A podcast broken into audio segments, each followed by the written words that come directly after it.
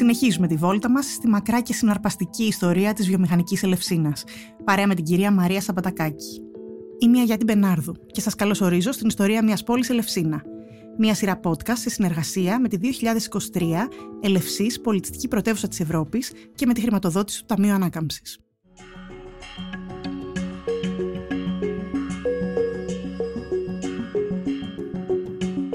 Μαρία Σαμπατακάκη είναι ιστορικός και εισηγήτρια της έννοιας και πρακτικής της δημόσιας και εφαρμοσμένης ιστορίας στην Ελλάδα. Είναι δημιουργός του Ιστοριστέ, του γραφείου δικτύου που εκπονεί προγράμματα αξιοποίησης της πρωτογενούς ιστορικής έρευνας με στόχο την παραγωγή προϊόντων στον επιχειρηματικό, πολιτιστικό και τουριστικό τομέα. Το Ιστοριστέ έχει συνεργαστεί με σειρά φορέων, ιδρυμάτων, πανεπιστημίων και επιχειρηματικών ομίλων προς αυτή την κατεύθυνση. Η δουλειά της αποτυπώνεται σε μια εργογραφία που περιλαμβάνει κινηματογραφικές παραγωγές, δράσεις και ψηφιακές εφαρμογές, εργαστήρια, αρθρογραφία και βιβλιογραφία.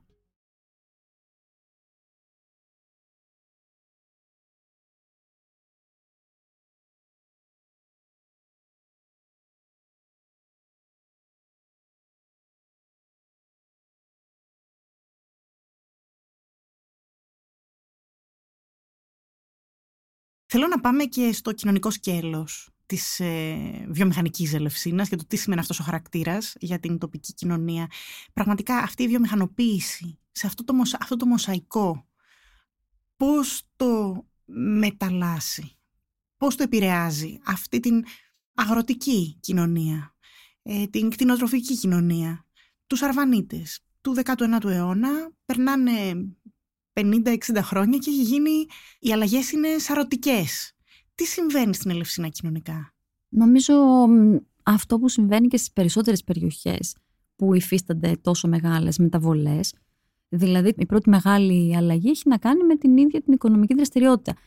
Αλλιώς, ας σκεφτούμε λίγο διαφορετικά, αλλιώς λειτουργεί η οικονομία και επηρεάζει και τις διαπροσωπικές σχέσεις αλλά και τη θέση ακόμα και των φίλων έτσι, μέσα σε ένα κοινωνικό και οικογενειακό περιβάλλον όταν μιλάμε για μια αγροτική οικονομία και αλλιώς όταν π.χ. η γυναίκα δουλεύει ως εργάτρια σε ένα εργοστάσιο. Δηλαδή; Δηλαδή της δίνει περισσότερες δυνατότητες Έτσι, γιατί οι, οι πρόσοδοι της δεν εξαρτώνται από την οικογενειακή οικονομική δραστηριότητα, Mm-hmm. Είναι απόλυτα δικές της. Χωρίς αυτό να σημαίνει φυσικά ότι είναι εύκολη η χειραφέτηση εντός των αρβανίτικων οικογενειών.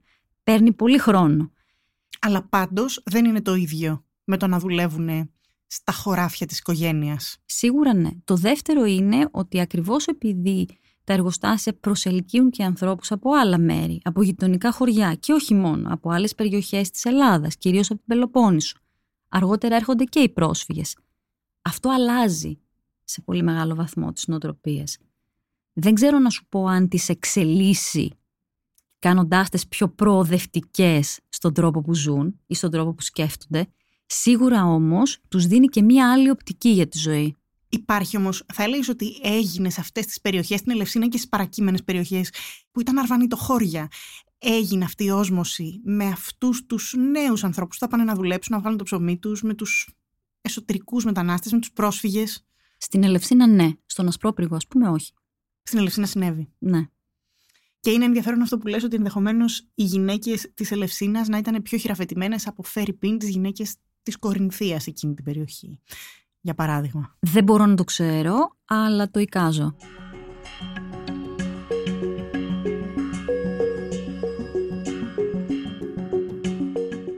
πάμε στις επόμενες δεκαετίες. Έχουμε καινούριε επενδύσεις στην ε, Ελευσίνα. Έχουμε τα ναυπηγεία, τη χαλβουργική.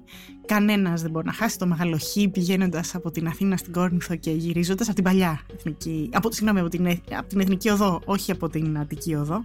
Θες να μας πεις λίγα λόγια για αυτές τις δύο επενδύσεις και πότε αναπτύσσονται και πια τι σημαίνει και αυτό για την περιοχή εκείνη; Ναι, να ξεκινήσω από τη χαλιβουργική, της οποίας η δραστηριότητα ξεκινάει πολύ νωρίτερα, ξεκινάει δηλαδή στα μέσα της δεκαετίας του 20 και ως, αν θυμάμαι καλά, ως ε, σειρματουργία και από τον Πειραιά.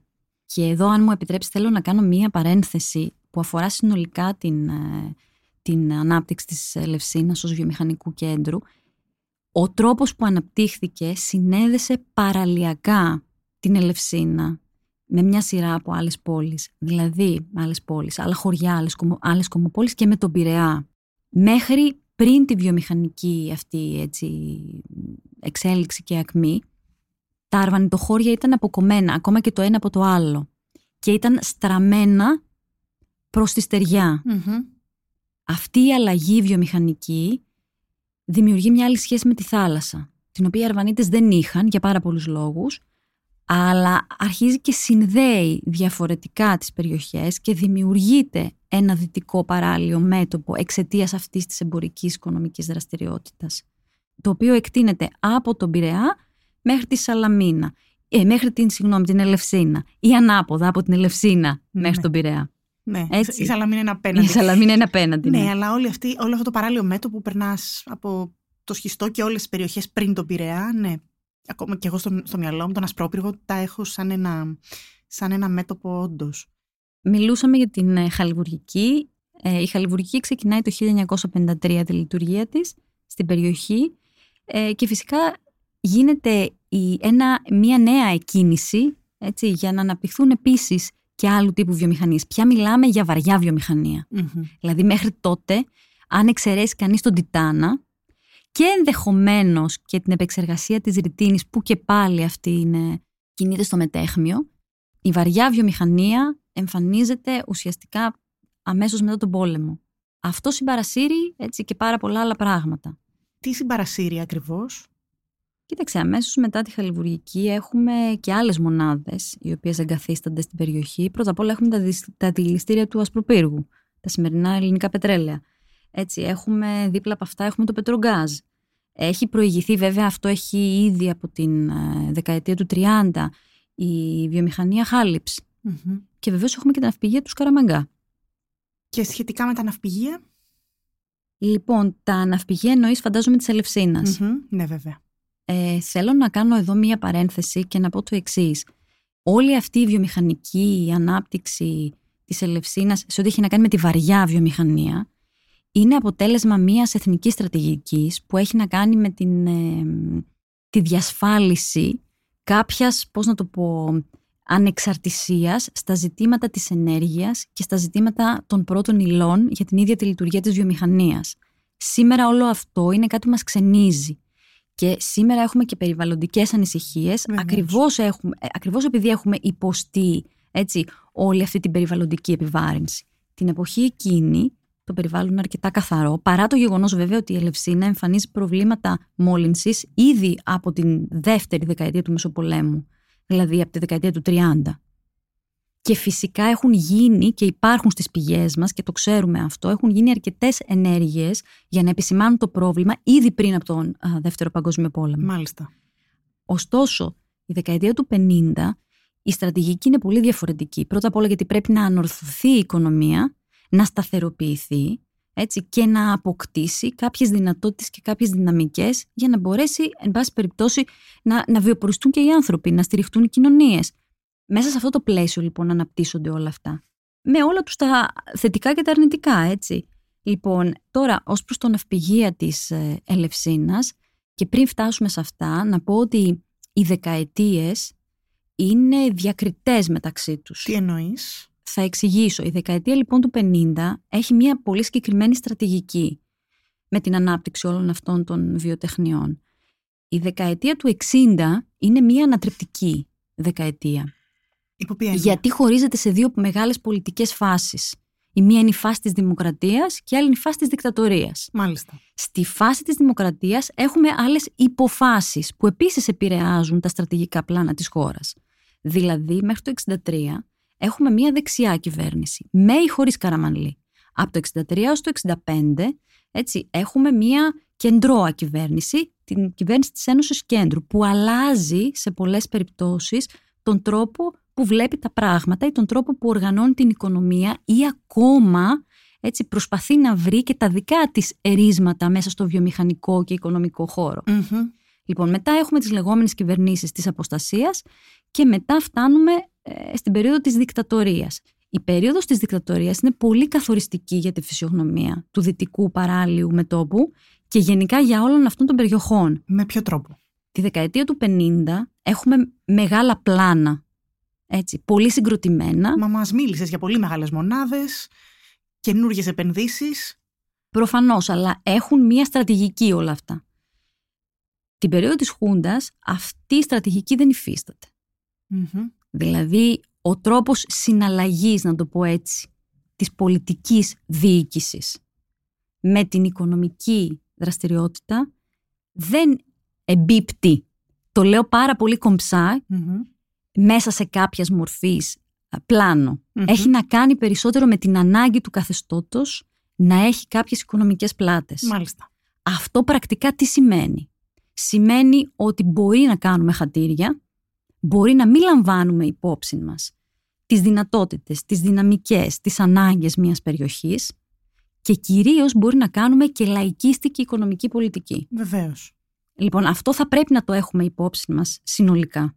Δηλαδή είναι άλλες οι ανάγκες της χώρας το 50 που αποφασίζει ότι κοιτάξτε χρειάζομαι και πετρέλαιο για να μπορώ να λειτουργήσω και είναι άλλες οι ανάγκες και οι προτεραιότητες μιας πολιτικής ηγεσίας που χρειάζεται στήριξη, για να υπάρξει. Τα ναυπηγεία της Ελευσίνας δημιουργούνται το 1969 και φυσικά αλλάζουν σε τεράστιο βαθμό την λειτουργία συνολικά της πόλης, όσο και αν αυτό φαίνεται περίεργο. Δηλαδή ως τότε έχουμε μεγάλες βιομηχανίες, ναι, έχουν όμως και πολύ πιο τοπικό χαρακτήρα. Αυτό καταλαβαίνω. Τα ναυπηγεία; Τα ναυπηγεία είναι κάτι άλλο. Έτσι. Τα ναυπηγεία είναι κάτι χωρίς αυτό να σημαίνει ότι δεν είναι σημαντικά, ότι δεν έχουν στρατηγικό ενδιαφέρον κλπ. κλπ, κλπ. Παρόλα αυτά, εάν παρατηρήσει κανείς, θα δει ότι υπάρχουν τρεις ναυπηγοεπισκευαστικές ζώνες σε πολύ μικρή απόσταση μεταξύ τους. Πέραμα, Σκαραμαγκάς, Ελευσίνα. Όση κι αν είναι η ανάπτυξη της ελληνικής ναυτιλίας, πάντα κανείς διαρωτάται γιατί να γίνει όλο αυτό, γιατί να γίνει μέσα σε τόσο σύντομο χρονικό διάστημα και κυρίως αν αναλογιστεί το οικονομικό όφελος, το οποίο δεν είναι μεγάλο, ξεκάθαρα, έτσι, γιατί θα έπρεπε να επιβαρυνθεί τόσο πολύ και ο πληθυσμός και το περιβάλλον και σε μια εποχή που πια είχαμε αρχίσει να καταλαβαίνουμε. Βεβαίως, φυσικά. Έτσι. Μπαίνουμε στο 70 σιγά Προφανώς. Επομένως, είναι, είναι ένα τεράστιο θέμα και νομίζω ότι εξακολουθεί και επηρεάζει και συζητιέται. Τη δημόσια συζήτηση. Λοιπόν, από τη μία συνήθως βάζουμε.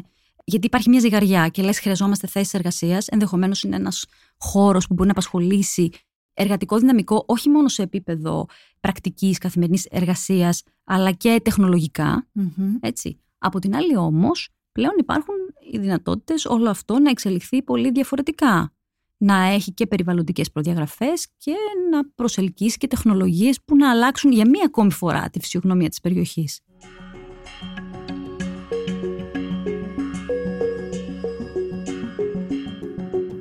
μετά τη δικτατορία και τις επόμενες δεκαετίες συγκρατεί, διατηρεί συγγνώμη, τον χαρακτήρα της η Ελευσίνα. Αναπτύσσεται, κλείνουν κάποιοι. Τι συμβαίνει; Να πω το εξής. Πρώτα απ' όλα η δεκαετία του 70 έχει πετρελαϊκές κρίσεις και έχει και ύφεση. Όλα αυτά επηρεάζουν συνολικά την οικονομία, όχι μόνο την ελληνική. Αυτό είναι το ένα. Το δεύτερο είναι ότι αλλάζουν πάρα πολλά πράγματα στη μεταπολιτευση θα πλέξω λίγο το εγκόμιο του Κωνσταντίνου Καραμαλή εδώ. Ο Καραμαλής όταν θα έρθει στην Ελλάδα έχει πρώτα απ' όλα την εμπειρία της διοίκησης του 50. Έτσι. Και βεβαίως έχει και στο μυαλό του και όλα εκείνα τα εμπόδια, ό,τι λειτουργήσε ως εμπόδιο την προηγούμενη περίοδο της διακυβέρνησής του. Και τα έχει κατά νου και φαίνεται αυτό. Επομένως, παρά το γεγονός ότι έχει κατηγορηθεί για social μανία, και ότι η πολιτική του ουσιαστικά είναι εκείνη που σταδιακά θα βάλει πολύ μεγάλων, εναντίον πολύ μεγάλων βιομηχανικών μονάδων. Στην πραγματικότητα ο Καραμαλής πρώτον ασκεί μια αντιμονοπολιακή πολιτική ένα. Δεύτερον λαμβάνει μια σειρά από μέτρα προκειμένου κάποια πράγματα να περάσουν στον έλεγχο του κράτους κυρίως μέσα στα πλαίσια και της αποχουντοποίησής του. Α μην ξεχνάμε ότι υπάρχει ένα μεγάλο δίκτυο επιχειρηματιών το οποίο έχει συνεργαστεί με τη δικτατορία. Και, εν πάση περιπτώσει, μπορεί να μπορούσε να κάνει αλλιώς, αλλά σε κάθε περίπτωση, για να αποκατασταθεί η δημοκρατία, αυτό περνάει όχι μόνο μέσα από τον έλεγχο του στρατού, αλλά και μέσα από τον έλεγχο της οικονομίας. Βεβαίως. Λοιπόν, Και επίσης έχουμε και την σταδιακή ένταξη της χώρας, έπειτα από τη συμφωνία, στην Ευρωπαϊκή Ένωση, που αλλάζουν επίσης πολλά δεδομένα, που πρέπει να δημιουργηθούν καινούργιες συνθήκες, που πρέπει να αρχίσουν να γίνονται κάποια πράγματα πιο ανταγωνιστικά.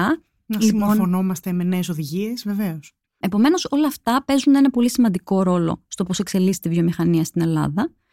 Και κάτι ακόμη, η χώρα αντιλαμβάνεται για πρώτη φορά τον περιβαλλοντικό κίνδυνο. Και είναι σταδιακά αρχίζουν και δημιουργούνται οι βιομηχανικές περιοχές. Ζώνες. Λοιπόν, αυτό βέβαια εντάξει το κάνει άτσαλα και είναι μια πολύ μεγάλη ιστορία το πώς διαμορφώνονται αυτές οι βιομηχανικές περιοχές. Γενικά το δυτικό παράλληλο μέτωπο υποφέρει, υποφέρει μέχρι σήμερα. Αλλά σίγουρα όλα αυτά παίζουν πολύ σημαντικό ρόλο και για την Ελευσίνα. Επίσης, από ένα σημείο και μετά ξεχνάμε ότι αλλάζει και ο τρόπος ζωής των ανθρώπων. Δηλαδή, πάβουν να θέλουν να είναι, όπως έπαψαν νωρίτερα να θέλουν να είναι αγρότες, γιατί ήταν μια ζώρικη, δύσκολη δουλειά που δεν τους άφηνε και πολλά, και πέρασαν και έγιναν εργάτες στα εργοστάσια. Κάποια στιγμή αποφάσισαν ότι δεν θέλουν να είναι άλλο εργάτες στα εργοστάσια. Έτσι, αλλά θέλουν την καθαριότητα ενός γραφείου. Βέβαια, θέλουν να είναι υπάλληλοι. Ε, βέβαια. Επομένως, αλλάζει. Και αυτό είναι κάτι που επηρεάζει. Μας περιγράφεις, Μαρία, πολύ ωραία ένα τόπο συνάντησης το σύνορα. Μας περιγράφεις ένα τόπο συνάντησης προϊόντων, ένα τόπο συνάντησης επενδυτών, ένα τόπο συνάντησης χεριών έτοιμων να δουλέψουν, ένα πέρασμα οδικό, αλλά και ένα σημείο που φτάσανε πλοία βεβαίως. Τα πλοία αυτά μείναν εκεί, τι έχουν απογίνει; Αυτή είναι μια πάρα πολύ ωραία ερώτηση. Για μένα είναι από τα πιο γοητευτικά κομμάτια της ιστορίας της ε, Ελευσίνας. Πρώτα απ' όλα να πούμε ότι υπάρχει βλήχα στην περιοχη που είναι ουσιαστικά το νεκροταφείο των πλοίων. Μάλιστα. Αυτό είναι το ένα. Το δεύτερο είναι ότι εκεί σε αυτό τον κόλπο είναι πάρα πολλά τα βυθισμένα πλοία. Σήμερα και σήμερα ακόμα. Και σήμερα. Δεν ξέρουμε τι έχουν αφήσει περιβαλλοντικά αυτά, αλλά σε κάθε περίπτωση αυτό είναι ένα πεδίο δόξης λαμπρών για όλους και για τους, για τους επιστήμονες του περιβάλλοντος, για τους πάντες. Και βεβαίως υπήρξαν εκεί και τα διαλυτήρια των πλοίων. Τι είναι αυτό; Ουσιαστικά όταν ένα πλοίο πια φτάνει να μην μπορεί να χρησιμοποιηθεί άλλο, γίνεται scrap και πουλιέται σαν παλιοσίδερα, να το πω έτσι. Λοιπόν, όλα αυτά, ξέρεις αυτή η ιστορία με τα πλοία, αντικατοπτρίζει πάρα πολλά πράγματα και για την οικονομία της χώρας και για τον τρόπο που αντιλαμβανόμαστε το φυσικό μας περιβάλλον, τη σχέση που έχουμε με αυτό και την τεχνολογική εξέλιξη και πάρα πολλά άλλα. Και η Ελευσίνα αυτή τη στιγμή νομίζω ότι είναι ένας από τους ελάχιστους τόπους που μέσα σε αυτή την ε, βιομηχανική, να το πω έτσι, ε, σταδιακή ερημοποίηση ή και την περιβαλλοντική κατάντια, και ας μην φοβόμαστε τις λέξεις, έχει να προσφέρει πολύ μεγάλη γνώση. Και αυτός είναι ένας τομέας και ένας χώρος που ακόμη δεν τον έχουμε αγγίξει. Σήμερα η Λευσίνα τον διατηρεί το χαρακτήρα αυτό, το βιομηχανικό, θα έλεγες; Δεν είναι μια βιομηχανική περιοχή πλέον. Όπως ήταν, όχι. Δεν μπορούμε να τη φανταστούμε. Εμείς εμείς δεν την έχουμε ζήσει. Η δική μας η γενιά δηλαδή. Την έχει ζήσει εν μερη Δηλαδή, σήμερα στην Ελευσίνα περπατώντας, επειδή είναι από τα μέρη που πηγαίνω συχνά, νομίζω ότι λειτουργούμε περισσότερο με τα ίχνη. Βέβαια είναι πολύ ορατά τα ίχνη. Βλέπεις, καταλαβαίνεις και τον, αυτόν τον πανάρχαιο αγροτικό της χαρακτήρα και τη σύνδεση της ζωής και του θανάτου και βλέπεις ταυτοχρόνως και τον παρεμβατικό τρόπο του ανθρώπου που προσπάθησε αυτά να τα ελέγξει και το έκανε εν μέρει αποτυχημένα. Ποια θα έλεγες ότι είναι η παρακαταθήκη όσων μας είπες για την Ελευσίνα και Πόσο βαριά είναι τελικά αυτή η βιομηχανική κληρονομιά που έχει να διαχειριστεί; Κοίταξε, για μένα το δυτικό παράλληλο μέτωπο της Αττικής είναι από τα ορότερα τοπία του κόσμου. Ακόμα και βιασμένο. Κάθε φορά, το ξέρεις, κατάγομαι από τη Μάνη, οπότε κάθε φορά που πηγαίνω ή κάθε φορά που γυρίζω και βλέπω όλο αυτό το τοπίο, ειδικά στο σημείο που είναι τα διόδια και περνάς και βλέπεις τα ναυπηγεία της Ελευσίνας, είναι ένα τοπίο μοναδικό. Βλέποντάς το, αντιλαμβάνεσαι δύο πολύ συγκεκριμένα πράγματα. Το ένα είναι το μεγαλείο της φύσης. Δηλαδή καταλαβαίνεις γιατί έγιναν εκεί τα ελευσίνια Και το άλλο είναι, όσο και αν φαίνεται περίεργο, το μεγαλείο του ανθρώπου. Ναι, βιάστηκε η περιοχή, αλλά αν δει κανείς τι δημιουργήθηκε και πώς οι άνθρωποι προσπάθησαν και όχι μόνο προσπάθησαν να επιβιώσουν και, και μεταπολεμικά κυρίως έτσι, αλλά το τι δημιούργησαν είναι κάτι το ασύλληπτο. Για μένα είναι εξίσου γοητευτικά και τα δύο. Και σε αυτόν τον ωραίο τόνο και μάλλον συγκινητικό για το τι, τι σημαίνει φύση αλλά και ο άνθρωπος και πώς επέδρασαν πάνω στην περιοχή αυτή της Ελευσίνας. Θέλω να σε ευχαριστήσω πάρα πολύ για αυτή τη διπλή συνομιλία που είχαμε ε, σχετικά με το βιομηχανικό χαρακτήρα της περιοχής της Ελευσίνας. Ευχαριστώ Μαρία πάρα πολύ. Και εγώ ευχαριστώ. Ελπίζω να, να δώσουμε μια εικόνα της Ελευσίνας που τουλάχιστον να είναι λίγο κάτι παραπάνω από αυτό που βλέπουμε περνώντας στην Εθνική Οδό. Είμαι σίγουρη. Και πάλι ευχαριστώ.